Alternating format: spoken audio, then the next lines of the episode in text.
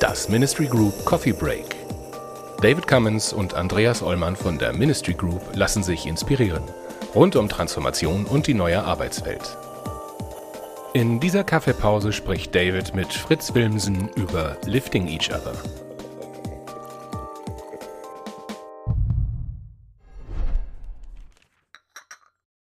Hi, Fritz. Hey, David. Thanks for joining me again for a coffee break. So, something you said last time in our last coffee break, Mhm. you said something about lifting each other. Mhm. And I would like to know more about what you mean. Yeah, that has uh, to do with um, when we are working together, collaborating in a team. That we we get we can tap uh, into our our creativity when when we feel safe and secure and when we like each other. Then I want to serve your needs, uh, listen to your ideas. There's a constructive field that yeah, enables you to also lift me. So the whole becomes more than the sum of its parts. So it's basically not just uh, cooperating, but it's beyond that. Really um, wanting to understand what you need to perform, helping you with that. So that's what it means uh, finding a way to lift each other to the next level of development and uh, performance. And and how is this different from from the connection we were talking about last time? connection is a, a prerequisite for lifting each other. And these are rough lines that I'm drawing. It's a broad brush that I'm painting with. Uh, but when there's no connection, I don't know if you know you can really trust you. Do I like you? Do we understand each other? Um, so this is more mm, being careful. Um, there we need we coexist. Um, but we we're not really connecting in the sense that we really feel uh, comfortable and and uh, safe but when i do and there's kind of a well friendship colleague kind of friendship then you take care of each other's interests and needs and from that moment on uh, you lift each other uh, because you need each other to get beyond the point that you can reach when on your own. So it's like you know when you think about a Harvard negotiation, uh, that's that's also about um, taking care of each other's interests, helping one another, instead of that you are bargaining, that there's something you and me want and we need to split it, and the more I get, the better it is for me. So now I'm going to out trick you so I get more, you get less, you know, because it's operating from the idea there's a certain amount that we can split. And that's bargaining. But when we say, like they say in Harvard, you know, when you when you first enlarge the pie, help each other by lifting each other up, bringing more ideas, more performance into the system, there's more to divide as well.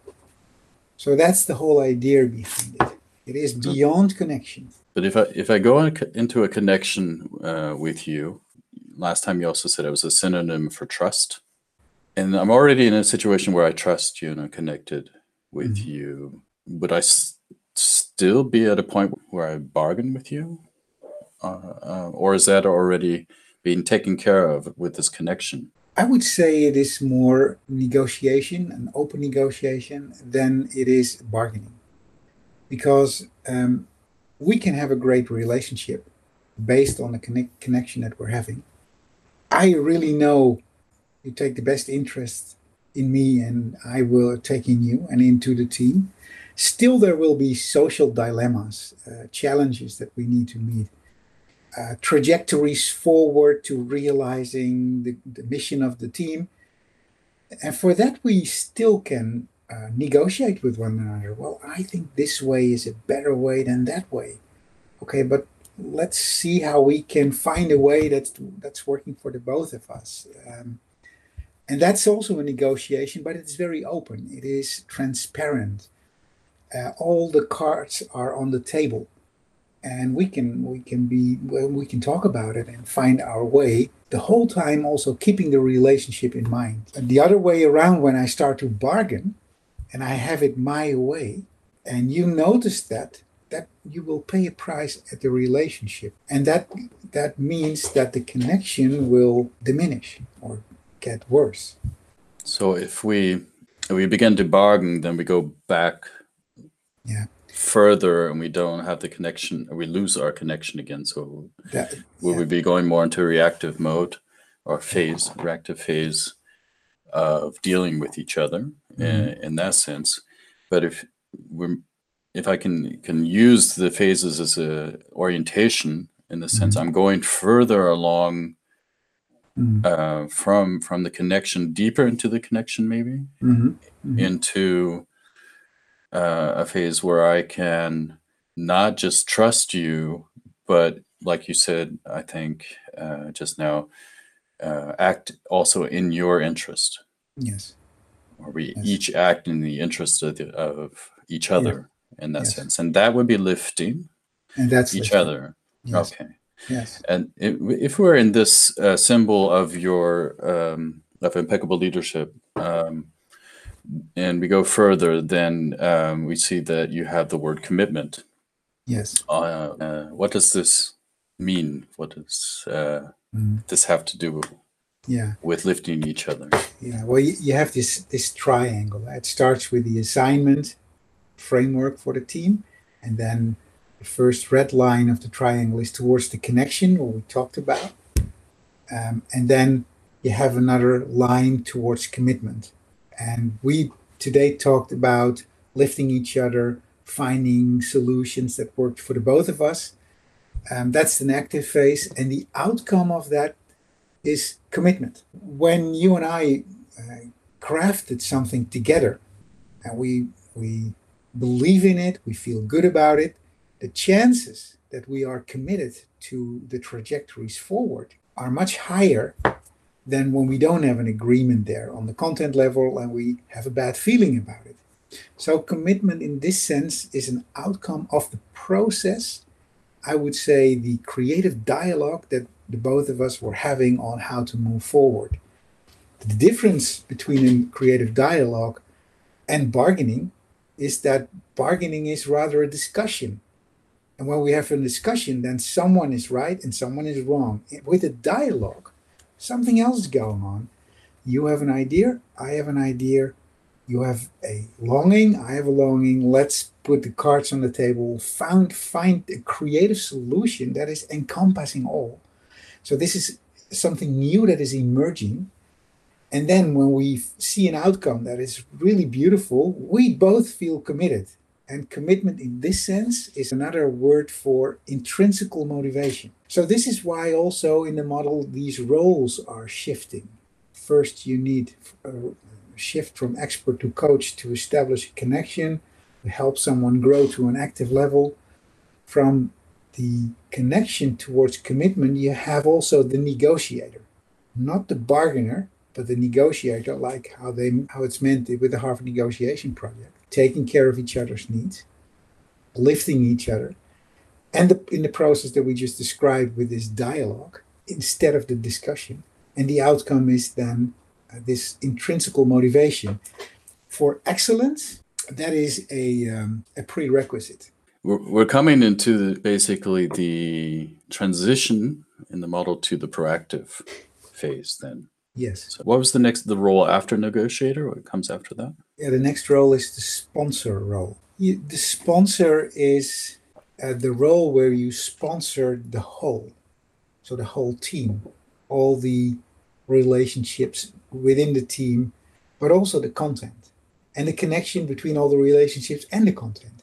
So the sponsor is operating from a, the larger perspective. The sponsor is searching to serve the interest of the whole. So that means for, for a leader, when you move from negotiator to sponsor, that you get to the level that you serve the system.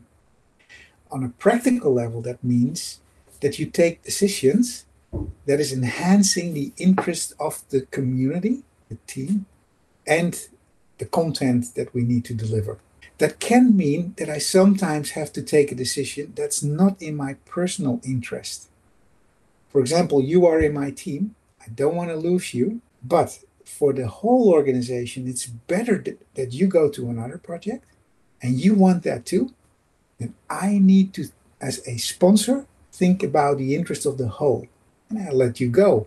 And then in the management team, I say, hey guys, now I'm losing David. Uh, can you help me out find a way because I'm losing ser- critical resources? But although it's not in my interest, I look at the interest of the whole and I serve the whole, not my personal interests. And this is how you build yeah, excellent organizations. I would even say that the sponsor is the first role where you can actually talk about impeccable leadership. Okay, explain that.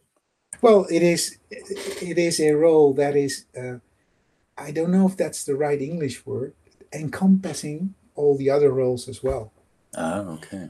I have a little bit of insight because it's, uh, we didn't talk about it in the coffee break, but we've talked about it before. What impeccable leadership means and where it comes from. Impeccable um, means, and that also that has to do with the etymology of the word.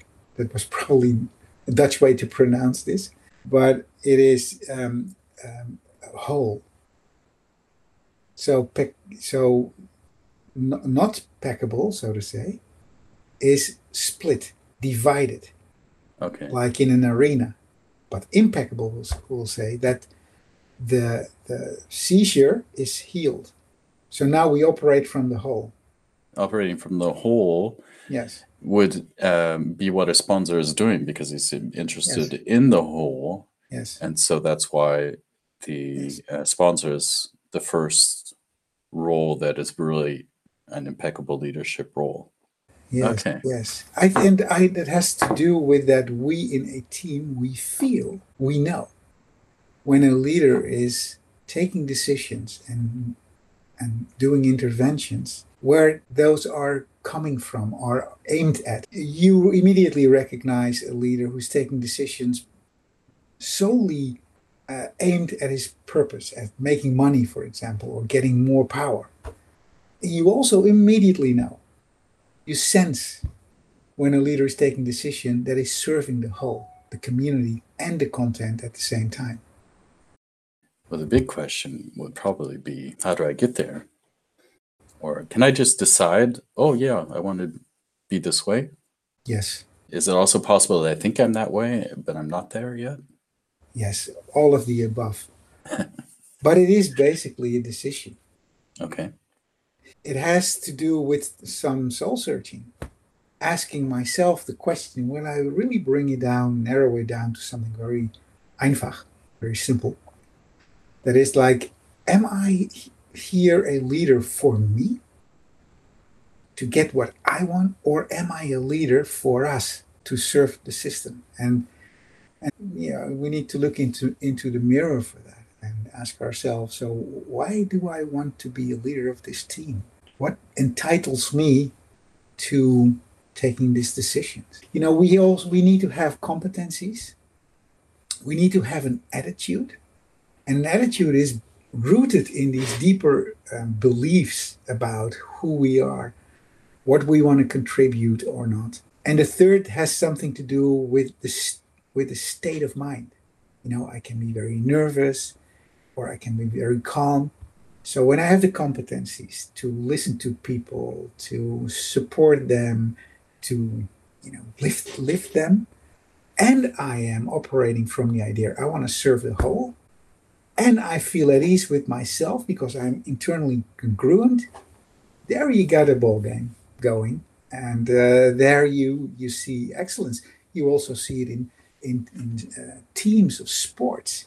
You know when people like each other and they feel resonating with with also lifting each other up giving each other the ball on on uh, important moments those teams are yeah you know excelling Thank you very much for sharing welcome. again. yeah And I would look forward to even more coffee breaks if uh, if you want to keep going. Uh, yeah, you're more than welcome. Enjoy this. Thank you. Talk You to you soon. Talk to you soon. Das war die aktuelle Folge aus unserer Reihe Coffee Breaks. Andreas Ollmann und David Cummins von der Ministry Group diskutieren hier mit wechselnden Gästen die Herausforderungen im Kontext von New Work, digitaler Transformation und Leadership. Die Ministry Group berät Organisationen seit über 20 Jahren zu Aufgaben im Spannungsfeld zwischen Kommunikation, Technologie und Organisationsentwicklung. Mehr Infos gibt es auf ministrygroup.de.